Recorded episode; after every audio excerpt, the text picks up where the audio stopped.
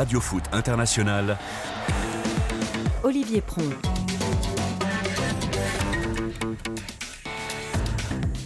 Bonjour à toutes et à tous, soyez les bienvenus dans Radio Foot International. Le retour de la dame, on le rappelle, c'est dans 5 dodo, tic-tac, tic-tac. Celui de la Ligue des Champions, c'est ce soir, tactique, tactique. Deux nouveaux huitièmes de finale retour, l'un et l'autre très indécis. Et pourtant, le PSG a perdu chez lui 1-0 face au Bayern. C'est donc à Munich aujourd'hui qu'est son défi. Prolonger l'aventure pour sauver une fin de saison qui n'aurait plus aucun intérêt sinon. Si une fois encore Mbappé, Messi et les autres s'arrêtaient là, oui mais voilà, euh, même pas fringant fringant, en face c'est le Bayern. Son attaque de feu, 66 buts marqués en Bundesliga, renforcée par le retour de Sadio Mané, sa défense de fer, 22 buts encaissés. En 23 matchs de championnat, Paris a-t-il les moyens de passer? Oui, Eric Rabé-Sambratana J'espère. J'espère. Bonjour, Il, bienvenue. il fut un temps, bonjour euh, Olivier, il fut un temps que je vous aurais dit oui, oui, sans problème, mais là, on sait pas trop, mais euh, on y croit en tout cas. Mais le Bayern a un but d'avance et va marquer chez lui. Oui aussi, David Lortolari? Absolument, bonjour, bonjour à tous. Bonjour David, bienvenue. Quel programme, quelle affiche, quel spectacle On en espère autant du côté de Tottenham qui reçoit le Milan AC. Les Rossoneri n'ont plus atteint les quarts de cette C1 depuis 11 ans. Ils ont un but d'avance. Ils retrouvent Mike Maignan dans les buts, justement. Euh, suffisant pour calmer les ardeurs des Spurs qui, eux, ont une sacrée force de frappe devant et retrouvent Conte sur le banc. Naïm Moniol, un avis? Très compliqué, mais victoire de Tottenham. Qualification. Allez, le prono, tout de suite, Tout de bombardé. Ça va et vous Bienvenue. bon, on peut, on peut- on peut fermer le dossier alors. C'est bon, on ferme le dossier. Et puis bien sûr, nous reviendrons euh, sur les deux matchs d'hier, la qualification de Chelsea aux dépens de Dortmund avec un penalty retiré qui fait jaser, la balade portugaise du Benfica face à Bruges 5-1 pour terminer cette émission et en cette journée internationale des droits des femmes, nous nous intéresserons au cas Corinne Diacre qui prend elle le droit de s'accrocher à son poste malgré une vague de contestation au sein de l'équipe de France qu'elle dirige. Des joueuses éminentes contestent son management donc. Son cas sera étudié demain, jeudi, lors du comité exécutif de la Fédération française de foot. Sera-t-elle maintenue? Ce qu'elle souhaite et revendique, ou alors démissionner, on en parle en fin d'émission. David Finzel est parti acheter un poncho pour sa moto, car oui, oui, il pleut à Paris. Laurent Salerno s'en moque, car à vélo, en maestro, il passe entre les gouttes et dépasse les autos. Radio Foot, c'est parti. Ein Ziel, ein Sieg für die Geschichte. Stern des Südens in hellem Lichte. FC Bayern, unsere Liebe. Wir sind deutsche Meister. One team, one goal for life. We will never lose our pride. We're the champions, seven in a row. The future looks so bright. Wir sind Sieger, 90 Minuten, elf Spieler. Feiern die Tabellenführung in der Bundesliga. Super Bayern, wir haben's verdient. Elf gute Freunde, bestes Team. What you know about 99? Ça, ça part bien votre affaire d'hymne du Bayern là, mais alors après c'est n'importe quoi. hein. C'est jeune, c'est moderne, c'est pas du tout pour nous. hein. Moi j'écoute du jazz des années 30-40, donc je suis pas concerné Olivier. Ouais, ouais, mais alors, je vous ai vu un peu de dîner de la tête, vous la connaissez cette chanson? Oui, et euh, après tout, les Allemands sont très forts pour mixer les époques, les atmosphères, donc c'est sympa malgré tout. Bayern München, je me souviens tout très bien de cette ambiance incroyable à l'Allianz Arena. Si un jour vous avez l'occasion, euh, vraiment ne, manquez pas ça parce que c'est vraiment énorme. Ce sera le cas encore ce soir, bien sûr. À quel genre de match s'attendre ce soir, messieurs, avant d'aller euh, du côté de l'Allianz Arena ou pas loin retrouver Cédric de Oliveira? Un petit tour de table. Naïm, Mais je pense que le PSG, de toute façon, euh, est éliminé au coup d'envoi, donc il a l'obligation d'avoir le ballon, de faire le jeu et de tuer le match rapidement. Le temps ne joue jamais en la faveur du Paris Saint-Germain, sur, que ce soit en championnat ou en Coupe d'Europe. Donc avec l'armement qu'il a, la qualité qu'il a, il a tout intérêt à prendre le jeu à son compte, dominer la première mi-temps, se mettre rapidement à l'abri. Paris doit marquer au moins un but, mais sans doute deux ou trois si le Bayern, marque aussi, ce qu'il fait euh, toujours. Euh, à quoi s'attendre alors ce soir pour vous, David? À ce qu'on a connu euh, par le passé, et notamment au match aller, c'est-à-dire un Bayern plutôt dominateur, restons prudents, et un PSG qui va jouer avec 2, 3, 4 contre-attaques lancées par un Messi vers Mbappé. Ça me semble très classique, ça me semble euh, la seule filière finalement qu'il faille attendre ce soir pour Paris. Qui y croit ici Eric Ravessandratana, bien sûr, ne peut pas Oui. faire autrement qu'y croire. Oui, j'y crois. Après, euh, après le, le- si on regarde sur le papier, le, le Bayern est quand même plus armé que le Paris Saint-Germain. Ça, c'est indéniable. Après, euh, voilà, le Paris Saint-Germain a quand même des, a quand même une arme qui est quand même assez incroyable, qui se prénomme euh, Kylian Mbappé. Donc, euh, Ah oui. Donc, donc, non, non, mais c'est, c'est- c'est- aujourd'hui. on sait très bien qu'il est capable de faire la différence tout seul. Donc c'est déjà une grande, une grande arme pour le Paris Saint-Germain. Maintenant, est-ce que ça suffira?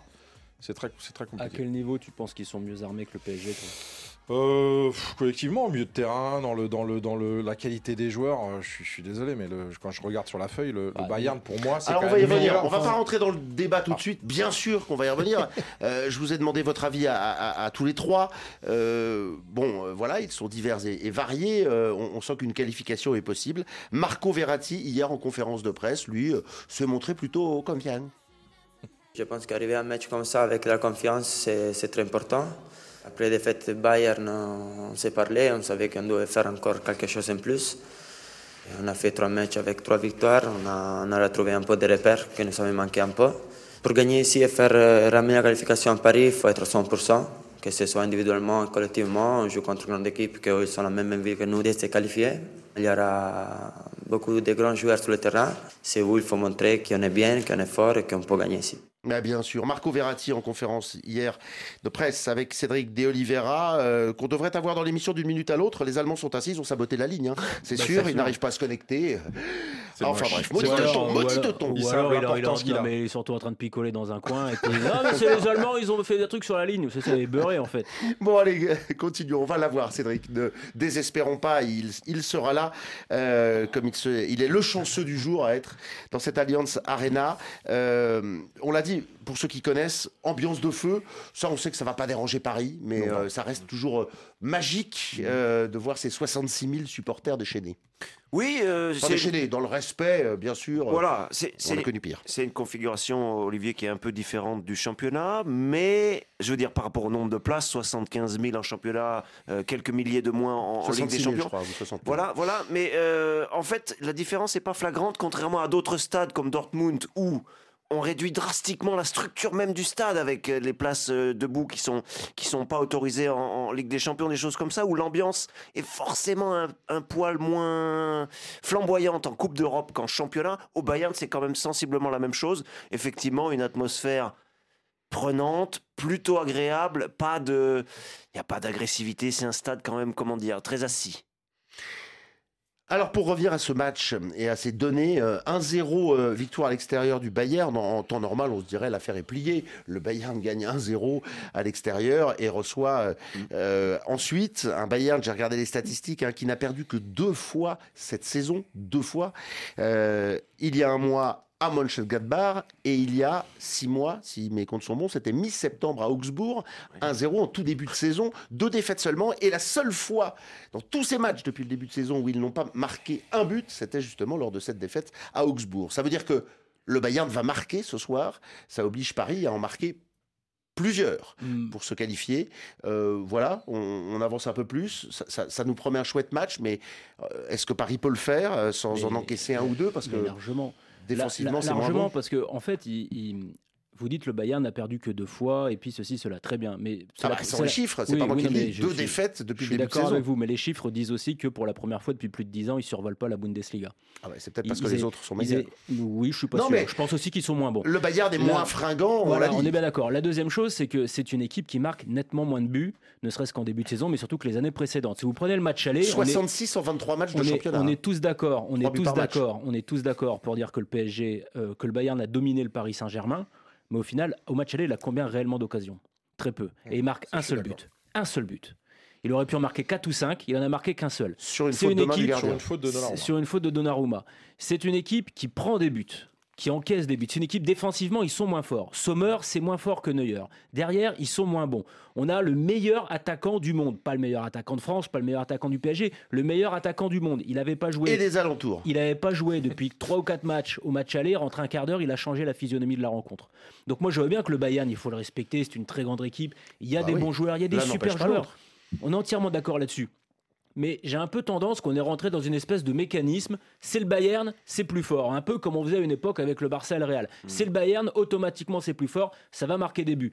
Moi, quand je vois le dernier quart d'heure du match aller, je me dis sincèrement, on n'a certainement pas à avoir peur des Allemands. Ouais, Mais enfin, alors, quand on voit les certainement pas. 75 premières minutes, on peut aussi se dire qu'on peut avoir peur. Oui, mais on peut aussi se dire, on peut aussi dire que, on peut aussi dire sur, sur les 75 premières minutes, ils mettent un but et ils ont combien réellement de vraies occasions? Oui, mais Paris ne fait rien, Paris ne joue pas. Le. PSG, joue pas. Olivier, le PSG, Olivier. le PSG a été moins en difficulté, a, concédé moins d'occasions contre le Bayern Munich que contre Benfica. C'est une réalité. On concède que le Bayern est moins fringant, euh, et et donc euh, euh, Paris est bien plus fringant parce qu'il vient de gagner trois matchs. Alors, m- moi, j'ai un problème avec. mais- euh, j'ai un problème avec euh, les individualités. D'ailleurs, Thomas Müller a fait comme d'habitude hier en conférence de presse en disant c'est le collectif qui résoudra nos problèmes, s'il doit le résoudre, les résoudre. Il va y avoir quand même trois joueurs qui vont s'accrocher aux shorts de Kylian Mbappé. Kingsley Coman, qui est dans ce couloir-là, qui va être obligé de défendre et son, son, entraîneur lui demande de le faire. Stanisic, l'international croate, qui est jeune, rapide et qui n'est pas sur la jurisprudence contre Kylian Mbappé, qui n'a pas été mis en difficulté par Mbappé. Et Kimmich, qui va couvrir ce côté-là aussi, parce que c'est demandé là aussi par l'entraîneur. Donc ça fait déjà trois problèmes à résoudre pour le miraculeux Mbappé, parce que moi je suis comme tout le monde, c'est le meilleur. Ça c'est le premier problème. Deuxième problème, C'est ce qu'avaient fait les Anglais en quart de finale de la Coupe du Monde. Ils l'avaient parfaitement muselé, on l'avait pas vu de tout le match, et il y avait deux joueurs sur lui. Deuxième problème, je suis d'accord avec les camarades ici, le, le Bayern euh, a beaucoup souffert depuis le début de 2023 d'un d'un manque de réalisme, d'un nombre d'occasions surtout, ce qui a beaucoup inquiété euh, les dirigeants du Bayern, euh, d'un nombre d'occasions très nettement en baisse par rapport au, train qu'il menait en, en- en 2022. Et puis le troisième problème, c'est effectivement une défense dans laquelle il y a des joueurs individuellement talentueux, ou pas Mécano, De Ligt, euh, d'autres aussi. Euh, on a cité Stanisic, on pourrait citer ceux qui sont plus offensifs comme Alfonso Davis. Mais effectivement, on prend des buts régulièrement euh, contre des, des- attaquants de talent. On l'a vu contre Mönchengladbach. Vous, vous mentionnez cette équipe, euh, Olivier. Il y avait Marcus Thuram, il y avait Alassane Plea, des joueurs qui sont pas maladroits et qui ont posé beaucoup de problèmes au Bayern. Donc de ce point de vue-là, espoir pour le Paris Saint-Germain. Mais j'en reviens à mon point de départ. Kylian Mbappé va pas pouvoir tout résoudre tout seul. Ou alors c'est qu'il est vraiment On est bien d'accord. au-dessus de, oui, de- mais de- enfin, de- Non, attendez, il Non, joue, euh, il joue pas non un, plus. mot, un mot d'Eric. Oui, oui, oui. que nos auditeurs comprennent qu'il est là aussi. Mais c'est là où on attend Messi. C'est-à-dire que cette, Ah. cette partie de terrain. Vous voulez dire qu'on attend, où- où depuis qu'il est là, enfin qu'il fasse un grand match en Ligue des Champions C'est Ben, c'est ça. Ouais, non, mais, c'est tout à fait possible. Euh, euh, Aujourd'hui, euh, il, est, il est mieux. Euh, Aujourd'hui, l'entente avec euh, Mbappé est beaucoup mieux aussi. Euh, Mais surtout qu'il a plus le choix. Il n'y a et, pas Neymar. et il a plus le choix, mais je pense que ça, ça le libère un peu le fait que Neymar ne soit pas là. J'ai quand même l'impression quand ils sont à 3, ils se mangent un peu le, le- le boulot euh, chacun. Et, et j'ai envie de dire que Messi perd un peu dans son, dans son rayonnement parce qu'il va laisser la place aux autres. Alors que, alors que peut-être sans, sans Neymar, euh, il va peut-être avoir plus de choses à, à faire et, et plus de le jeu à prendre euh, à son compte. Donc euh, cette partie-là où il y a Kimmich, où il y a, euh, où il y a finalement euh, Coman ou comment je sais plus comment on dit. Les deux, on peut dire les deux. Euh. Peut-être que cette, cette partie-là, et c'est quand même son, son rayon, il va falloir qu'il fasse la, la différence. Le jeu collectif est plutôt plus intéressant du côté parisien aussi. Donc ça va aider aussi certainement euh, euh, Mbappé. Et Mbappé a plus tendance à faire la différence dans les espaces derrière. Donc c'est là où le, le- le- le- la faiblesse et la, et la fébrilité de cette défense euh, du Bayern euh, va peut-être être mise à, à- à défaut. On est d'accord qu'on attend. euh, voilà, si Messi fait un match. Ouais, mais je, là, Selon là, son- je trouve qu'il est, il est plus- statut il est plutôt dans le, dans Voilà. le positif en ce moment que. que... On rappelle aussi Voilà. que Mbappé-Messi, sur ces trois victoires, c'est euh, 8 buts à eux deux et 4 passes décisives, ce qui montre que à La eux deux connexion est là. euh, et pas trois, euh, ça marche plutôt euh, Oui. fort. Vrai. Naïm. Non mais il faut comprendre un truc, c'est qu'en l'absence de Neymar, on va avoir un milieu beaucoup plus équilibré, qui se projette beaucoup plus vers l'avant. Les latéraux vont aussi avoir l'opportunité d'avoir tout un couloir. Je pense notamment à. Nuno Mendes, puisque Neymar aime change. beaucoup aller jouer sur le côté gauche. Nuno Mendes, il monte pas quand c'est comme ça. Regardez, le 15 minutes du match aller, quand Neymar redescend et que Nuno prend le couloir, ça change toute la physionomie du match. C'est une première chose. La deuxième chose, le Bayern Munich, même s'il mène au score 1-0 et qui pourrait se contenter de jouer, ce qui ce qui fait pas en fait, c'est jamais un bloc bas serré et à, à bétonner.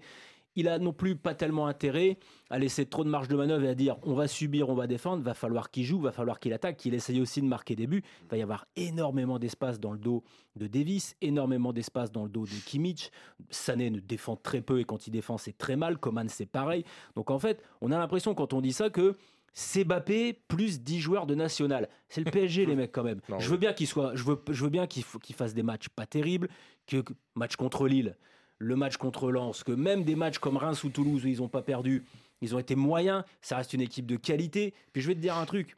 Moi, je regarde ce qui se passe dans les autres matchs. On va en parler après avec ce qui s'est passé hier. On parlera de ce qui s'est passé euh, de, de ceux de la semaine prochaine. Je me dis, le Bayern Munich, il fait le, le Paris Saint-Germain, il fait le, le même calcul que moi, et le même calcul que beaucoup de gens. Si tu passes Munich aujourd'hui, il y a qui en face qui peut te faire peur Sur les années précédentes, tu pouvais avoir peur du Real, tu pouvais avoir peur de City. Enfin, on Qui- a vu ces dernières années que tout le monde pouvait réellement- faire peur au PSG aussi. Oui, non, mais je suis d'accord, mais je suis d'accord. Mais qui Enfin, réellement, qui réellement en face aujourd'hui est favori de cette Ligue des Champions On rappelle que Paris a terminé deuxième de son groupe derrière Lisbonne et que Lisbonne, euh, finalement, en terminant premier, a hérité de Bruges, ce qui est plus simple que le PSG. Oui, c'est sûr. Bayern, oui, c'est sûr. À côté, Naples est la meilleure équipe de la, de la meilleure attaque de la Ligue des Champions. Est-ce que Naples va être champion d'Europe? Tu vois, on peut aussi tourner Ouais, le truc dans mais- tous les sens. Moi, je pense que cette année, il y a un vrai coup à jouer. Que le match aller ayant été complètement raté sur 75 minutes, ils ont obligation de se reprendre au match retour. Et que je, je veux bien qu'on me dise Bappé peut pas tout faire tout seul. Il aura deux, trois joueurs sur le paletot. Mais il avait deux, trois joueurs sur le paletot aussi à la Coupe du Monde. Regardez ce qu'il leur a fait. C'est tout. Bon, alors, on est tous d'accord pour dire qu'on va assister à un très très grand match. La différence, c'est que nous, on sera devant notre téléviseur et que le gars qu'on rejoint là tout de suite, qui a réussi à, à s'arranger avec les Allemands, il leur a glissé un billet, la liaison est rétablie. Cédric de Oliveira, lui, sera au stade. Salut Cédric Salut tout le monde et désolé hein, pour euh, les, euh, c'est les opérateurs téléphoniques C'est allemands. des PTT. Ouais, ouais, c'est c'est bien ce qu'on a dit, c'est bien ce qu'on a dit. Maudit de ton. Euh, on est content de vous retrouver, Cédric, bien sûr. Euh, vous êtes sans doute pas très très loin du stade. Euh, Est-ce que c'est un match particulier euh, Vous qui êtes à Munich depuis deux jours, euh, il y a une ambiance particulière. On est habitué quand même à Munich, à ces grandes joutes européennes. Est-ce que ça se sent quand même ou vous avez l'impression que c'est un match comme un autre? Oh bah ça se sentait pas trop euh, dans les, les 48 heures euh, le, le- le lundi et le mardi, mais là c'est vrai qu'aujourd'hui il y a eu un gros contingent de supporters parisiens là qui est arrivé euh, entre hier soir et aujourd'hui, et là ça se sent, ils sont ils sont assez visibles les supporters parisiens. Et ça se chambre euh, avec euh, eh bien les, les supporters bavarois euh, qui sont là aussi. Alors vous savez c'est un petit peu la particularité aussi du du Bayern, je crois que David sera d'accord avec moi, mais c'est un club qui est surtout très populaire en Allemagne et un petit peu moins à Munich, hein, où eh bien le, Munich 1860 est un peu plus apprécié par les locaux. Et du coup, bah, eux aussi viennent en, masse, hein, ils viennent passer la, journée ou quelques jours ici. Donc voilà, ça, ça s'active, ça boit des bières. Je vais pas vous surprendre dans le centre-ville, voilà. Et là, il y a un, gros cortège de supporters parisiens qui est parti il y a quelques minutes de la Marienplatz euh, vers euh, vers le stade. Il y en a pour deux heures de marche à peu près. Et euh, ben voilà, on s'attend à un match, euh, oui, très particulier quand même aujourd'hui, même si c'est vrai, c'est la Ligue des Champions euh, et euh, que le Bayern en a l'habitude. euh, mais ici, eh bien, euh, on a hâte de voir un grand match et on parle surtout beaucoup euh, d'un certain Kylian Mbappé. Ah, la Bavière, son chou cuisiné de mille façons, ses saucisses variées et donc son CDO positionné hier en conférence de presse. Impression, Cédric, de ce que vous avez ressenti dans les deux conférences de presse, celle du Bayern d'abord en début d'après-midi, celle de Fabien Galtier, de Marco Verratti en fin de journée. Christophe Galtier. Christophe Galtier. Ah Oui, Fabien, c'est l'autre. Ben on passe du Ouais, rugby. ouais, euh, c'est- et moi, on passe du rugby au foot. fameux, Il faut bien qu'on se gourde de temps en temps. euh, Comment dire, lapsus euh, entre les, les Galtiers, mais euh, Eh bien, on va dire que du côté du Bayern, c'est un peu la, la force tranquille, même si on a beaucoup parlé euh, d'un certain numéro 7 parisien. hein, euh, on on l'a dit, euh, un petit peu obnubilé, euh, Monsieur Nagelsmann, notamment depuis le, le match aller. Et, euh, et, Thomas Müller qui a été un petit peu chambreur, mais euh, on a l'habitude. euh, il est voilà, il est coutumier du fait lui aussi, euh, euh, et notamment envoyé un petit message à, à Mbappé en disant qu'il allait euh, s'amuser ce soir, qu'ils avaient prévu un petit plan. donc voilà, c'est plutôt la, la, la force tranquille. Il a répondu d'ailleurs Thomas Müller, le, capitaine, en disant bon, Kylian Mbappé, il a beau dire que le PSG eh bien partira favori. Moi, je pense plutôt qu'on a gagné le match aller et que c'est quand même mieux d'avoir gagné le match aller pour se qualifier ensuite, surtout quand on joue au retour devant ses, ses supporters. Et puis après, bah, du côté du PSG, une étonnante confiance euh, au vu du, résultat à l'aller. Alors un peu moins, c'est vrai, au niveau des, résultats des, dernières semaines et les trois matchs entre les, deux rendez-vous face au Bayern. Mais Marco Verratti, lui, euh, il est persuadé que cette période eh bien, va aider le, PSG à bien, euh, à bien figurer ce soir à l'Allianz Arena. Alors, on a bien compris que le Bayern avait, lui, compris que Mbappé était l'homme à battre. Parce que l'homme à abattre, Oui, non, on n'espère pas quand même. L'homme à battre. Vous parliez euh, de notre ami euh, Muller, on l'aime tous tellement, ce garçon. Eh bien, je vous propose de l'écouter. Bah, il est brillant, mais parfois il est quand même un peu. Bon, bref. Euh, je vous propose de l'écouter toujours au micro de Cédric de Oliveira hier en conférence de presse, me semble-t-il. Ja, also am spektakulärsten ist aktuell für mich ganz klar äh, Kilian. Le plus spectaculaire pour moi, c'est Kylian Mbappé, évidemment, son explosivité, sa capacité à être efficace dans la surface de réparation. Il fait toujours les bons choix. Ce n'est pas toujours très beau, mais ça va souvent au bout. Et moi, j'adore ça. Je pense que le monde entier aime le regarder, mais nous, non, non, on ne va pas le regarder. Si notre plan est efficace, il ne va pas s'amuser. Voilà donc pour euh, Thomas Müller sur euh, Kylian Mbappé, Mbappé, Mbappé, Mbappé. C'est vrai que finalement, euh, on- il faut, faut pas oublier aussi qu'il y a Messi, puis qu'il y a une, une équipe en, en face. Vous sentez les Allemands confiants autour de vous, Cédric?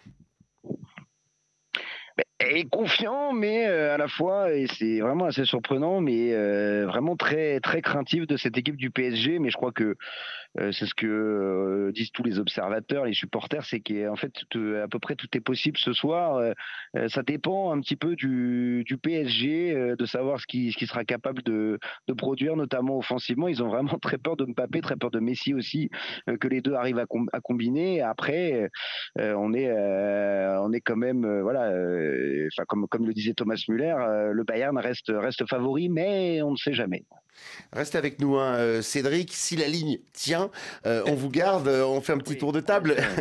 Les Allemands, euh, donc, euh, plutôt confiants, mais ils estiment. Est-ce que ça dépend du PSG finalement ce match? Bah évidemment, ça dépend du PSG, ça dépend même surtout de Mbappé. C'est surtout ça.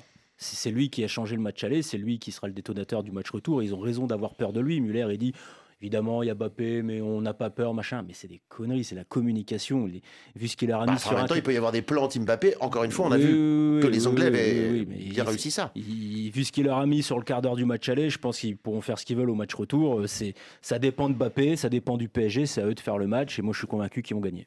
David Il y a un élément important, s'il devait y avoir un but d'avance pour Paris Saint-Germain, au bout d'une heure et demie par exemple, il y a Leroy Sané, Serge Gnabry et Sadio Mané, trois attaquants que nos auditeurs Oui, on n'oublie pas que Sadio Mané est sur le banc. Il ne sera sans doute pas titulaire, Voilà. mais il est là. qui sont tous trois Et sur le a un banc. Choupeau très en forme. L'un des trois a le droit d'être inspiré au moment où il va entrer, à 20, 25, 30 minutes de la fin, éventuellement dans les prolongations. Sadio Mané a retrouvé doucement un peu de rythme. Ça peut être un argument aussi sur deux heures de match. Ça, je suis d'accord pour dire que le banc touche en faveur du, du Bayern. Ça, Et- c'est la vérité. Et Ça, puis, et puis, et puis euh, là où c'est aussi sur un fil, et Cédric a raison de ce point de vue-là, pour Nagelsmann, qui a une élimination contre Villarreal l'année dernière, qui fait quand même encore un peu tâche dans son CV, dans, quand on est de l'envergure du Bayern, sans manquer de respect à Villarreal, c'est pas la question. Il est obligé maintenant de, passer une vitesse supérieure. Donc ce match-là, soit ça bascule du bon côté, et Nagelsmann, ça y est, du, point de vue des supporters, des dirigeants du Bayern, du point de vue des, des gens qui aiment le football en Allemagne, il bascule vers ces entraîneurs qui peuvent gagner des matchs importants, ou alors à l'inverse, ça bascule du mauvais Il a- côté. Et là, il y a une tâche sur le CV qui est encore plus grosse et des problèmes jusqu'à la fin de saison. Il y, a, il y a une vraie pression de ce côté-là. C'est vrai Voilà. que tu- quand tu interviens là-dessus, c'est vrai qu'il y a une vraie pression pour lui. hein. C'est-à-dire Et- qu'on le, on le sent quand même, même dans le discours, dans la prudence. Moi, on a- moi, j'ai jamais entendu parler de euh, le Bayern comme ça par rapport à, à une équipe adverse, que ce soit du Paris Saint-Germain, du de, Et d'un joueur, Mbappé. et d'un joueur. Alors Mbappé a gagné ce, ce respect aussi par, par ses performances, mais il n'empêche que le Bayern, je les ai jamais entendus parler comme ça, surtout l'entraîneur de l'équipe adverse en disant oui, mais bon, euh, voilà.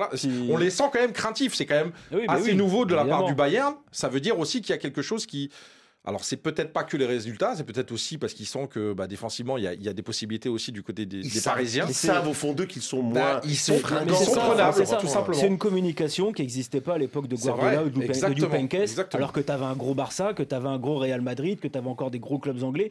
Ça a changé, ça aussi. Et Mhm. contrairement à- aux dernières saisons, normalement, à ce moment-là de la saison, le Bayern, il a 6, 7, 8, 9 points d'avance en championnat. Il peut se permettre de faire un peu a tourner le déjà fait week-end. un peu la différence Quand sur tu, le match joues, aussi. voilà, quand tu joues des Ouais. Borum ou des machins.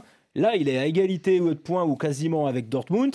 Il n'a pas non plus de marge Il de manœuvre de il n'a pas une marge de manœuvre incroyable parce qu'il est obligé également de mettre la grosse équipe au championnat pour pas perdre son titre. Donc moi je te le dis, on a tendance et c'est peut-être un peu normal parce que c'est une grosse équipe machin à surévaluer le sans, sans les sous-évaluer, mais on a tendance un peu à surévaluer le, le vrai niveau, le, le niveau du Bayern. Je pense qu'ils sont en dessous de ce qu'on pense. Allez Cédric, vous avez entendu euh, ce qu'ont dit nos, nos trois consultants du jour. Votre avis à vous Euh, sur le Bayern? Sur le Bayern, sur euh, ce qui a été dit, c'est-à-dire euh, le Bayern considère que, euh, et globalement on considère ici autour de la table que ça dépend du PSG. Oui, oui, bah, c'est un peu ce que, ce que je vous disais tout à l'heure, notamment des, des joueurs offensifs et de la capacité que bah, cette défense, euh, elle va arriver à peut-être contenir Kylian Mbappé. Je crois que Nagelsmann euh, et Thomas Müller ont parlé d'un plan euh, anti-Mbappé. On va voir euh, s'ils vont réussir à, eh bien, à, le, à le tenir, à, à, à réussir à, justement à contenir cette attaque parisienne parce que et bien devant, euh, comme le disait David, il y a de, quoi faire, euh, de quoi faire pour aller marquer des, des buts à une défense parisienne qui elle est à côté de ça très fébrile. Euh, donc effectivement, ça dépend du, PSG, mais surtout aussi de cette équipe du Bayern et de savoir comment elle va encore une fois appréhender ces, ces attaquants parisiens. Ce qui est sûr, Cédric, c'est que vous avez une chance folle d'être dans un stade superbe avec une ambiance de déglingo et on vous souhaite un énorme match. On nous le souhaite aussi parce que devant notre télé, pourquoi pas, hein, on sera un peu plus au chaud. Euh, on, on se raconte tout ça demain, Cédric? Avec grand plaisir, avec une meilleure ligne. sans doute. Ouais, mais elle était très bonne, vous inquiétez pas, on vous a attendu, on est ravis de vous avoir eu. On vous souhaite un très très très bon match du côté de l'Alliance Arena et euh, bah, pourquoi pas de ramener le meilleur résultat qui soit pour les uns ou pour les autres. On n'est pas supporter, on veut, contrairement à Eric Rabessandratana bien sûr, euh, on veut juste un gros gros match. À bientôt Cédric. À bientôt, merci à vous. Euh, juste parce qu'à un moment, il faut bien arrêter de parler de ce match-là. Euh, Puisqu'on en est là, un petit prono, les amis? 3-1 pour le PSG. Oh, alors lui, il dégaine tout de suite. C'est dur. Je, je regarde Eric, c'est. C'est euh, dur, c'est dur. 3-1 pour le PSG, Ouais. ok. Je ne sais pas, j'avoue, franchement, je sais pas du tout. Moi non J'ai plus. aucune idée. Moi non vraiment, Vraiment, c'est pas pour euh, faire le prudent. ou- J'ai aucune idée. Moi non plus, et je sais qu'on va en dire un mot euh, à l'instant. Euh, vu ce qui s'est passé hier soir, avec euh, un- des décisions d'arbitrage peuvent influer tellement aussi ces parties-là, je resterai très prudent, Olivier. Très prudent. Donc, ok, on a deux Ça Normands. oriente sur la- on la a deux discussion Normands et un mec qui se lâche vraiment. Ça ne m'étonne pas. C'est Naïm Moniol, les amis, qui nous dit donc 3-1 pour le PSG et donc qualification. mais Naïm a raison, il va falloir qu'ils en marquent trois. Ah oui, bah, c'est Sans doute. Pour se qualifier. sûrement, Ah oui, sans ça doute. c'est vrai. Sans doute. Allez, un petit jingle Ligue des Champions et on parle quand même de l'autre affiche du soir.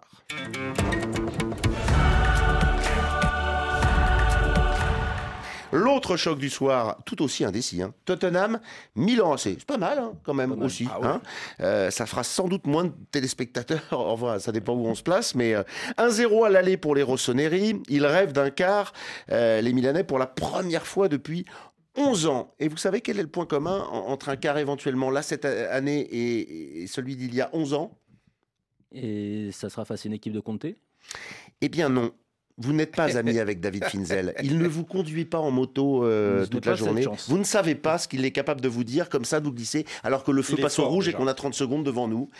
eh bien, le point commun, c'est Zlatan Ibrahimovic, Ah. qui était déjà dans l'effectif dans la saison 2011-2012 et qui y est encore. Ah ouais, non, mais ça bosse hein, chez David Finzel, faut pas, faut pas croire. Milan, c'est cinquième du championnat. Euh, le champion en titre, donc plutôt largué. euh, le titre est promis à, à Naples, mais toujours à la lutte pour être euh, sur le podium. Euh, qui a perdu ce week-end de 2-1 à la Fiorentina. Donc, euh, pas terrible en championnat, mais bah, comme, euh, comme Paris, comme d'autres équipes, c'est de la Ligue des Champions, Comme. Chelsea hier, Comme qui peut sauver euh, sa saison. Vous, le, vous le sentez comment, ce match-là?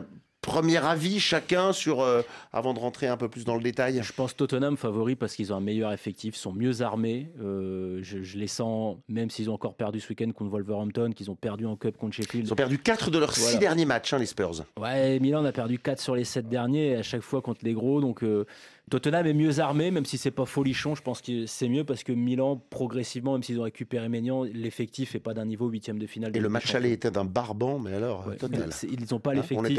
Ils n'ont pas l'effectif d'un huitième de finale de Ligue des Champions. David? Je suis d'accord sur le, le rapport de force avec Naïm. Euh, la sensation aussi qu'on est dans un scénario pour le coup classique, avec une courte défaite à l'extérieur à l'aller pour Tottenham. Et dans ce cas-là, euh, bon, l'histoire pèse pas lourd quand on est au coup d'envoi, mais euh, on a un petit avantage. On est à la maison, on est un peu plus à l'aise. D'accord sur l'effectif aussi. Après tout, euh, Olivier, l'équipe qui nous impressionne vu d'Italie, enfin, en regardant l'Italie cette saison, c'est évidemment Naples. C'est la seule qui est à un niveau flamboyant. Et Milan AC, Avec Victor Osimhen, Bah oui, oui, ancien oui. Marc Vivien Fouet. Et Zambo Anguissa. notamment. Et notamment. Zambo Anguissa, le Camerounais, bien sûr, un Nigérian, un Camerounais. Donc il y a la place, bien sûr, pour Tottenham. Quelques joueurs de, de classe aussi dans cette équipe, même s'il y en a aussi à Milan. C'est un petit avantage aussi pour mon, pour mon point de vue euh, pour Tottenham. Eric? Je n'ai pas beaucoup à ajouter. Je suis assez d'accord avec les deux. Donc, euh, non, mais après, c'est surtout que euh, Milan, je les trouve plus fébriles par rapport à, Tottenham. Alors, c'est- pas que Tottenham est, en grande forme, c'est surtout que par rapport à la Ligue des Champions, je pense que Tottenham a, beaucoup plus d'armes que Milan au jour d'aujourd'hui. Et je puis, pense. et puis tu sais, quand euh, le seul argument qui te vient à l'esprit quand tu parles d'une équipe, c'est de dire ils ont un bon gardien, ils ont un bon gardien, ils ont un bon gardien, ça veut dire que tu sais qui qu'il va être revient soli- seulement. Voilà, qui revient seulement. Ça veut dire que tu sais qu'il va être sollicité et que Mike globalement, ouais, Mac Ouais, 5 On mois est d'absence, il est là depuis Franchement, 10 on est jours, mais c'est quand même Et- une bonne nouvelle Ouais, qu'il soit là. Oui, c'est une très bonne Vraiment. nouvelle. C'est une très bonne Pour nouvelle. nous et pour le club. quand, quand c'est ton ar- quand ton gardien de but, c'est ton argument numéro un, c'est que sur le terrain, les 10 de devant, ils font pas le job comme il faut. Brahim Diaz sera là aussi, c'est le buteur du match mais mais On n'oublie oui, pas Olivier Giroud Diaz, en il y aura pointe. Olivier Giroud, voilà, c'est pas la Mais question. il y aura aussi Harry Kane et Hugminson. Mais le, le problème, et en fait, le, souci avec. Milan, et, et c'est très curieux parce qu'ils ont eu une première partie de saison où c'était quand même mieux. C'est là où tu tu L'année dernière, c'était évidemment bien, ils ont été champions. Ils ne battent plus les En fait, ils gagnent plus les confrontations directes. Ils ont perdu la Lazio, ils ont perdu l'Inter. Alors non pas que la Fiorentina soit euh, une- encore une grosse équipe d'Italie, mais c'est quand même un peu mieux que ce que tu peux avoir des C'est vrai Bologne et des Chievo. puisqu'ils ne Voilà. se sont pas qualifiés pour les quarts de et finale le- depuis 11 ans. Et, et- et le souci, c'est que c'est une équipe qui ne gagne plus les confrontations directes, mais en huitième de finale de Ligue des Champions, si t'es pas capable de battre un gros, t'as rien à faire là en fait. Et même en Ligue Europa d'ailleurs. Vu, vu les Ligues Europa qu'on a depuis 2-3 ans, je pense qu'ils y arriveraient pas non plus. Donc en fait, c'est ça, c'est très bien pour une équipe sur le retour, parce que Milan finalement est sur le retour. Quand on sait ce que c'est, c'est un peu triste à dire. Mais ils se sont fait comme beaucoup bouffés par le foot moderne. Ils reviennent un peu dans. Ça prend du temps et aujourd'hui, c'est pas le moment pour Milan. Vous êtes d'accord avec ça, ça, euh, absolument. Eric? Ouais, le timing n'est pas bon pour Milan pour l'instant. Sachant qu'en face, c'est marrant, Tottenham, je regardais, ça gagne ou ça perd. On l'a dit, ils ont perdu 4 de leurs 6 derniers matchs. Euh, leur dernier nul, match nul, c'était le 26 décembre. Euh, Il n'y a pas de demi-mesure Ouais, avec ouais. Tottenham. Ah, Est-ce- mais- ouais. Oui, mais c'est ça. Le, le- côté de Tottenham, c'est- c'est que il faut qu'ils soient à la hauteur de l'événement aussi. C'est-à-dire qu'ils ne sont pas fringants en ce moment et que euh, Oui, il, faut voit, qu'ils- il faut voit qu'ils revenir soient- Liverpool. voilà. Il faut, euh, il faut il décroché. faut qu'ils soient vraiment à, à 100%. Est-ce qu'ils seront à 100% C'est la Ligue des Champions, je pense que oui, quand même. Alors, ils peuvent l'être parce qu'ils ont un, un- un point fort. Vous vous serez tous d'accord pour dire que le retour sur le banc d'Antonio Conte, Bien sûr. euh, c'est opéré sûr, le, le- c'est le obligé. 1er février du- de, la, de la vésicule biliaire, qui était revenu le 14 février, mais c'était trop tôt et qui s'est reposé, euh, c'est sûr que tous les joueurs le disent. Il nous apporte un supplément d'âme. Bah, c'est ton coach, c'est quand même lui qui, qui te suit depuis le début. Puis généralement, les joueurs, globalement, même si ça peut se friter pour des histoires de contrat, de t'es- tu joues, t'es remplaçant, globalement, ils aiment bien leur coach, les joueurs. Et Antonio Conte, c'est quelqu'un qui amène énormément. Regardez dans l'état où il se met sur le banc de touche. T'as vu les crises qu'il donne sur Mais le t'as vu, lui, tu, Ouais, ouais. Bah, autant t'as des mecs qui des- sont stoïques, qui Bah machin. oui. Hier, tu as un Roger Schmidt ou un machin, il bouge pas. Alors tu Conte, lui, au bout de 10 minutes, il fait des saltos. Donc non, non, ça- moi ça m'étonne pas qu'il l'aime bien parce qu'il véhicule un truc humain. Tactiquement, on s'emmerde hein, devant un match de Comté, c'est pas joli à regarder. Non, pas mentir. Un match, oui. un match de Comté, c'est pas joli à regarder. Mais il véhicule tellement un truc, il est fou, il a les yeux qui, qui sortent des orbites, il va tenser le quatrième arbitre. Moi, je comprends qu'ils l'adorent, leur coach. Ça m'étonne pas David, je vous vois rire au propos. On rit toujours au propos de Naïm Magnol parce que c'est tranché. C'est pas gris, Oui. c'est noir, c'est bing. Oui, ce sont des, ce sont des personnages euh, enfin, qu'on aime. Vous voulez dire aime. Naïm Magnol et Antonio Ah Conte oui, oui, oui, oui, oui, oui, mais Eric aussi. Et moi aussi, Olivier, forcément. Euh, non, alors il y a, y a Non, mais quand même- Conte, c'est vrai que c'est, ça respire le football. Ça, c'est, génial à regarder. Oui, oui, alors après, effectivement. À regarder lui, hein, parce que c'est match moins. Ben, c'est Ouais, ça, ouais, c'est ça. C'est-à-dire, euh, peut-être que l'une des grandes missions, l'une des, l'une des principales grandes missions pour le Milan ce soir, c'est de d'éteindre Harry Kane, de surveiller un petit peu le- le- l'électron Minson aussi, forcément, on le sait. Kulusevski. Mais ouais, bon, ben voilà, ben, c'est ce qu'on disait il y a cinq minutes. Il y a quand même un, un effectif plus fort peut-être côté côté Tottenham, avec peut-être quand même cette pression aussi. A- on est on est au moment de la saison, puis- début mars, où ça peut basculer du, dans le bien, dans l'élan, ou alors dans le, le morose, quoi. Et puis, tu sais, euh, quand tout à l'heure, tu parlais de Nagelsmann et de son élimination contre Villarreal. Conte, Mais oui, c'est un type qui reste très peu sur les bancs de touche. Très, très peu. Il a, il a ça jamais peut mal finir ce soir. Il a, il a jamais d'émission, il se fait jamais C'est 6-7 ans dans un club. Il est éliminé ce soir. Il n'y a rien qui dit que tu le revois l'année prochaine en Coupe d'Europe à Tottenham. Peut-être même que c'est son, son salut à lui qui se joue parce que le, le président Lévy, il, va- il le borde à Tottenham. Ils vont pas lui reprocher de ne pas être champion, de champion d'Angleterre quand tu as des écuries devant. Mais Pe- Peut-être que la décision de ce soir va changer aussi la saison de- Ouais. de, Tottenham derrière, même ont, en championnat. Ils ont, puisque- ils ont perdu, ils ont perdu en Eh Cup oui. contre Sheffield. Mm. Contre Sheffield. hein. Eh oui. Ils ont perdu Wolverhampton en championnat. Il y a Liverpool qui vient. Il y a Newcastle qui est pas, qui est pas comment, qui est pas éloigné non plus. Donc en gros, Tottenham, la saison peut quasi s'arrêter ce soir. Et j'ai presque envie de dire que Conte, ça peut aussi. Il va pas être viré demain, mais par contre, peut-être qu'on le reverra sûrement pas l'année prochaine sur le banc. Un petit prono rapide, Eric. Euh, 2-0, Tottenham. 2-0 Tottenham. 2-1 Tottenham. Donc, David prolongation 2-1 Tottenham, de 2-1 prolongation. Tottenham Parce que j'étais entre vous deux, moi aussi, sur ces scores-là. Ah, alors 2-0 Tottenham. Aussi. Ouais, 2-0, 2-0, bing. Qualification Tottenham. 2-1 et puis après un suspense jusqu'au tir au but. Ok, c'est vendu. Vous David, ne savez pas ce que vous venez de dire, messieurs. Euh, ça n'est pas tombé dans l'oreille d'un sourd, en l'occurrence celle de Maestro Salerno, car euh, figurez-vous qu'après, eh bien, vos pronos deviennent ça.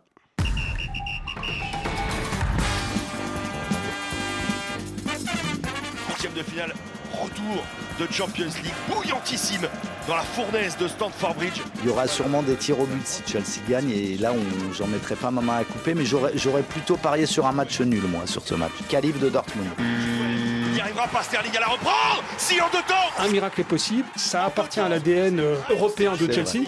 Donc il y a peut-être un petit miracle. Kai Havertz va remettre la même Et moi je les vois passer. Je les vois capables de retourner la situation parce que comme l'a dit à juste titre Sheriff, il y a quand même un Chelsea euh, ADN européen. Chelsea est allé chercher une troisième qualification pour les quarts de finale consécutives en quart de finale de Champions League. C'est tout simplement monstrueux.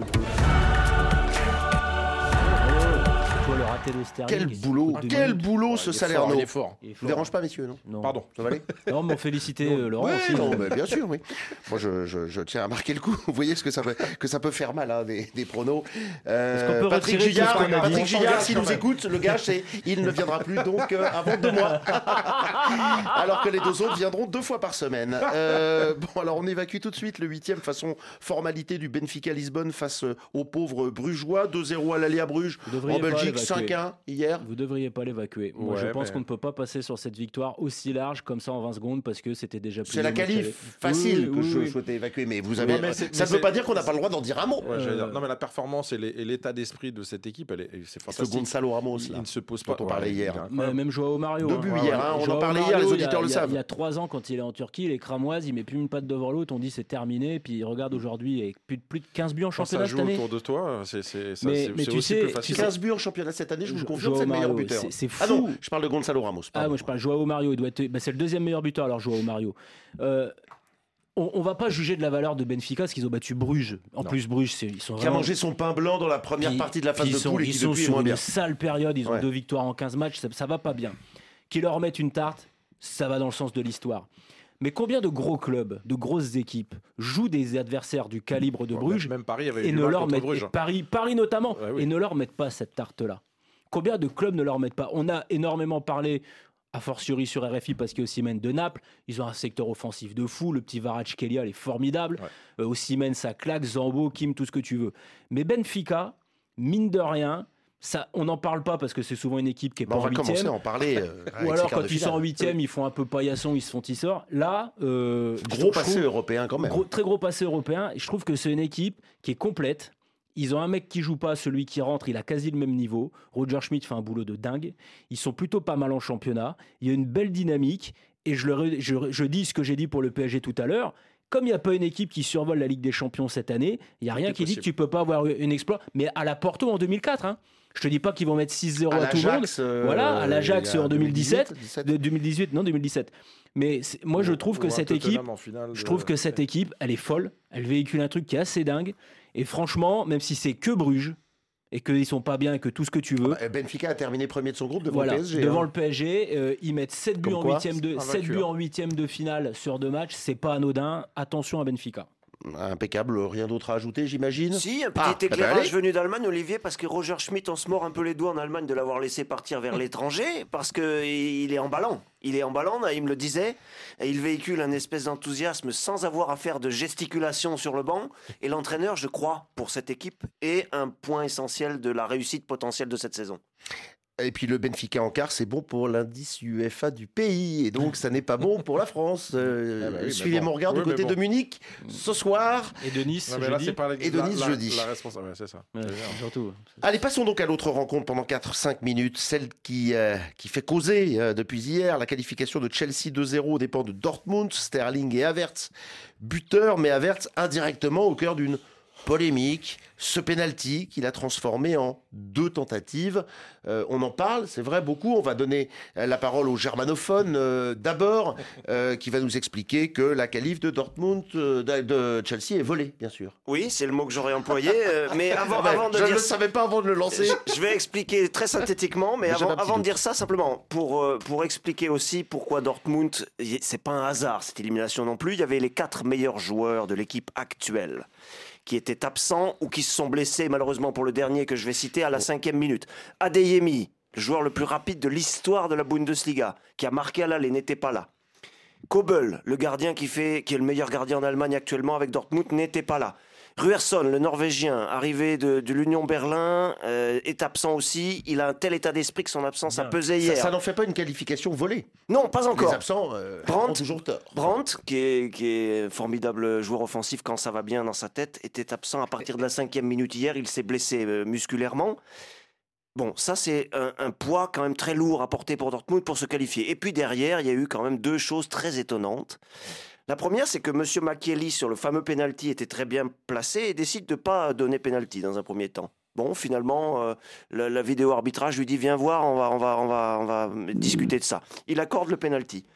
Vous savez ce qui s'est passé Je pense que nos, nos auditeurs l'ont- euh, l'ont suivi hier soir, euh, Olivier. Des joueurs des deux équipes entrent dans la surface au moment où Kai Havertz frappe son premier penalty qu'il manque. Il On fait retirer parce que l'arbitrage vidéo demande qu'on le fasse retirer, alors que l'arbitre, M. Macchielli, ne l'avait pas demandé. Ça, ça n'est pas normal. Ça. Ça, ça n'est pas normal. La vidéo n'a pas, théoriquement, dans les principes. Et pourtant, on voit de plus en plus. hein. On voit de plus en plus. Moi, je suis arrive pas, souvent. je suis pas favorable à une règle app- appliquée strictement parce que ça, ça a parfois pas de sens. Mais là, c'est quand même un petit souci parce que c'est pas comme ça que ça doit fonctionner théoriquement. L'arbitre estime que bon, bah, le penalty, il est, il est, il est, il est tiré. Il n'y a pas eu de gêne pour l'attaquant. Il n'y a pas eu de conséquences derrière. Il est manqué, terminé. Or là, hier soir, la vidéo a rappelé sur cette scène-là et Dortmund a donc été privé d'une potentielle possible prolongation. Oui. Euh, encore une fois, euh, Chelsea menait 1-0. Oui, et, euh, c'est ce que je dis. Il y a, il y a quand Et même sur l'ensemble du match, j'aurais tendance si à vous dire match, que Chelsea a montré bien plus de choses action, que Si tu Dortmund. prends le match, il y a rien. Ils sur ont rien volé. Ils, ont- ils ont, confrontation. ils ont mérité, ouais. Ils ont mérité euh, Chelsea de, de se qualifier. Dortmund, je les ai trouvés un peu, un peu moins bien. Je suis matchs. gentil dans, le, dans les termes, dans, le, dans les duels et dans le dans l'implication du match. J'ai trouvé euh, Chelsea largement au-dessus que de, de, de Dortmund. C'était incroyable en fait par rapport à, à la détermination dans les duels, dans les dans les phases de jeu, sur les sur les buts ou sur les, les, les- on sent pas un Dortmund qui a pas envie de prendre de but ou moi ça m'a ça m'a choqué sur le sur l'état d'esprit surtout. Bah, en fait, ce- le, le con- le constat qu'on avait fait après le match aller, c'est la meilleure équipe à pas gagner. Parce que Dortmund n'a pas volé sa victoire. Le, contre d'Adeyemi avait été magnifique. Ce qu'il avait mis à Enzo Fernandez, c'était formidable. Mais à la rigueur, ça avait été quasi la seule action de Dortmund. Et Chelsea avait touché la barre avec Chris James. Et il y avait eu pas mal d'occasions. Sur le, match retour, ça s'est confirmé. La supériorité s'est confirmée. Le, le contexte actuel à Chelsea fait que ça va pas bien. Mais globalement, sur ce qu'ils ont montré hier, ça méritait largement euh, d'aller en quart de finale de la Ligue des Champions. Ça va être du répit pour Graham Potter. Dieu sait que j'aime beaucoup cet entraîneur. Après, évidemment, l'histoire du penalty doit jamais être tirée. Mais c'est une erreur, c'est une faute majeure, flagrante. Le problème, Bah, c'est que. c'est une Ça, ça a déjà, ça a déjà existé dans d'autres matchs. de la hein. règle. Le- Euh, non, mais ça a déjà existé dans d'autres matchs. Oui, bien hein. sûr, bien sûr. Mais on a Et à la Coupe du Monde. Après, Ah le bah, problème, après, c'est que, dépend- ce- ça dépend c'est- pour quel c'est que le joueur qui sort le ballon est Mais déjà souvent- dans la demi-lune oui, déjà mais rentré le dans problème, le problème, Mais c'est je que suis le- d'accord avec le toi, Problème, le problème, c'est que ça ne gêne pas le tireur et à ce moment-là, c'est les deux équipes qui rentrent. Parce que le, le problème, Oui, c'est toujours ça, le problème. Le c'est problème, les est deux, le- équipes qui rentrent. C'est pas uniquement les mecs de Dortmund. T'as autant de mecs de Chelsea qui sont rentrés dans la surface. Donc à ce moment-là, bah, le penalty est raté. Tant pis pour toi, tu diras à tes copains qui restent dehors. Après, juste en, termes techniques, le, le euh, quand il tire son penalty, il s'arrête. Oui. Et ça, ça me dérange. Mais ça, ça me- normalement- c'est vrai. mais normalement, ça- ils ont ça pas le droit. Ils n'ont qu'il pas le droit, normalement. Je sais. Parce que Oui, mais après, c'est tout dans l'interprétation. Est-ce Ben qu'il oui, s'arrête vraiment ou est-ce qu'il continue son mouvement euh, Il y a beaucoup le problème, le problème, le problème, c'est qu'il y a- de plus en plus de choses à interpréter sur les penalties. La course du tireur, les mecs qui rentrent, la position du gardien vis-à-vis de la ligne, parce que on en fait tirer certains, ça, on n'en fait oui, pas aussi, tirer pour d'autres. Ce serait bien une fois de plus d'uniform- uniformiser tout ça, mais Au final, un homme heureux. On parle d'entraîneurs et ils sont nombreux sur ces huitièmes de finale qui euh, euh, cherchent à sauver leur tête. Graham Potter a sauvé la sienne. Il était plutôt content. On l'écoute. really pleased, yeah. Très heureux, une atmosphère fantastique, une soirée fantastique. Les joueurs ont été formidables, les supporters aussi. Nous devions affronter une équipe qui se portait si bien avec 10 victoires consécutives, mais je pense que sur les deux rencontres, nous méritons de nous qualifier. Je pense que nous avons fait un bon match à Dortmund, mais nous n'avons pas marqué. Aujourd'hui, nous l'avons fait. C'est une soirée spéciale pour moi. On est tous d'accord, polémique, penalty euh, à part. Chelsea n'a pas volé sa qualification. Ils seront en quart de finale. Et on retrouvera Dortmund, bien sûr, très prochainement. Allez, on va conclure cette émission en parlant de football au féminin.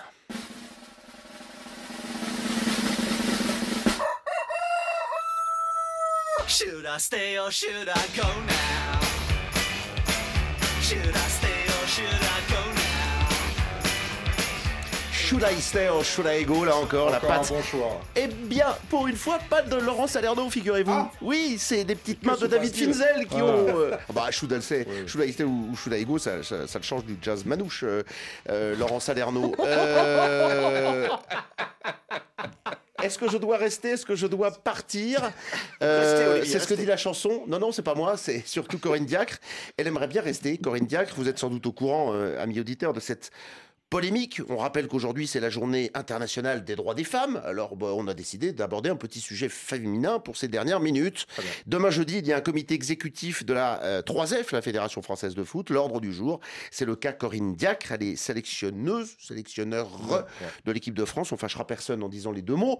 Euh, elle est en, délicatesse depuis quelques jours puisque trois joueuses majeures, Wendy Renard, Kidiatou Diani et Marie-Antoinette Katoto, trois joueuses les plus emblématiques de l'effectif, on dit, dit en gros à quatre mois de la Coupe du Monde, on arrête là, on n'aime pas la façon de manager de Corinne Diacre, donc on n'ira pas à la Coupe du Monde. Corinne Diacre publie aujourd'hui un communiqué qui dit Moi, je suis droit dans mes bottes, je reste en place et il n'est pas question que je m'en aille.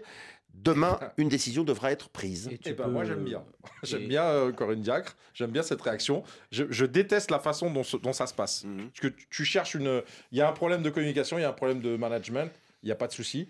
Tu vois, tu fais une réunion ensemble, mais tu me fais pas des. euh, bon, bah je viens plus parce que tant que. Et ça, ça je déteste ça. Et en fait, c'est pour ça que je suis très content de la réaction de, de Diacre qui va jusqu'au bout de son, de son, son état d'esprit. Et puis c'est tout, voilà. Ça, c'est- ce qui me dérange. Après, peut-être qu'il y a des problèmes, des vrais problèmes. Et ça fait des années qu'on en parle et qu'on les évoque, Il y a les des problèmes. vrais- Mais il des- n'empêche que des- la façon, Il y a j'aime des pas. vrais problèmes et c'est tout aussi sale après l'élimination en demi-finale de la Coupe du Monde d'incriminer devant la caméra du diffuseur Eugénie Le Sommer qui est Oui, absolument euh, complètement irréprochable en équipe de C'est France. du.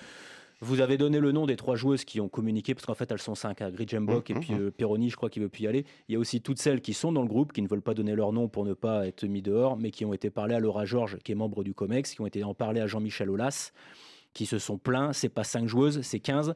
Et le problème, si vous la maintenez en poste, moi je veux bien que c'est pas la République des joueuses. Le problème, c'est que si vous la maintenez en poste, vous prenez quasiment Un la direction d'un fiasco assuré pour la prochaine Coupe du Monde. Et je crois pas que le foot français et la fédération en aient besoin aujourd'hui. Donc elle va sauter demain? Bah, je pense. Alors, de elle va façon. sauter et je souhaite qu'elle saute. C'est carré. Un tout petit mot Non, mais enfin oui, on est entre les deux. Le curseur, c'est pas de république des joueurs et des joueuses, c'est parce que ça mène à Ah, des. c'est délicat comme, des euh, décision oui, à prendre. Oui, mais, de- mais derrière, vous avez effectivement des objectifs, vous avez un groupe aussi à défendre, et donc c'est compréhensible qu'elle s'en aille. On en reparle demain soir. Étienne Moati sera avec nous dans l'émission pour décrypter tout ceci. Un petit coucou pour terminer très rapide à nos amis et auditeurs haïtiens, fiers sans doute du succès hier de leur club de Violette AC. C'est beau ça. Hein Euh, plus un match officiel disputé depuis mai 2022, mais un sacré succès 3-0 hier en huitième de finale aller de la Ligue des champions de zone CONCACAF contre le club américain d'Austin au Texas. Coucou à eux. À demain pour l'émission.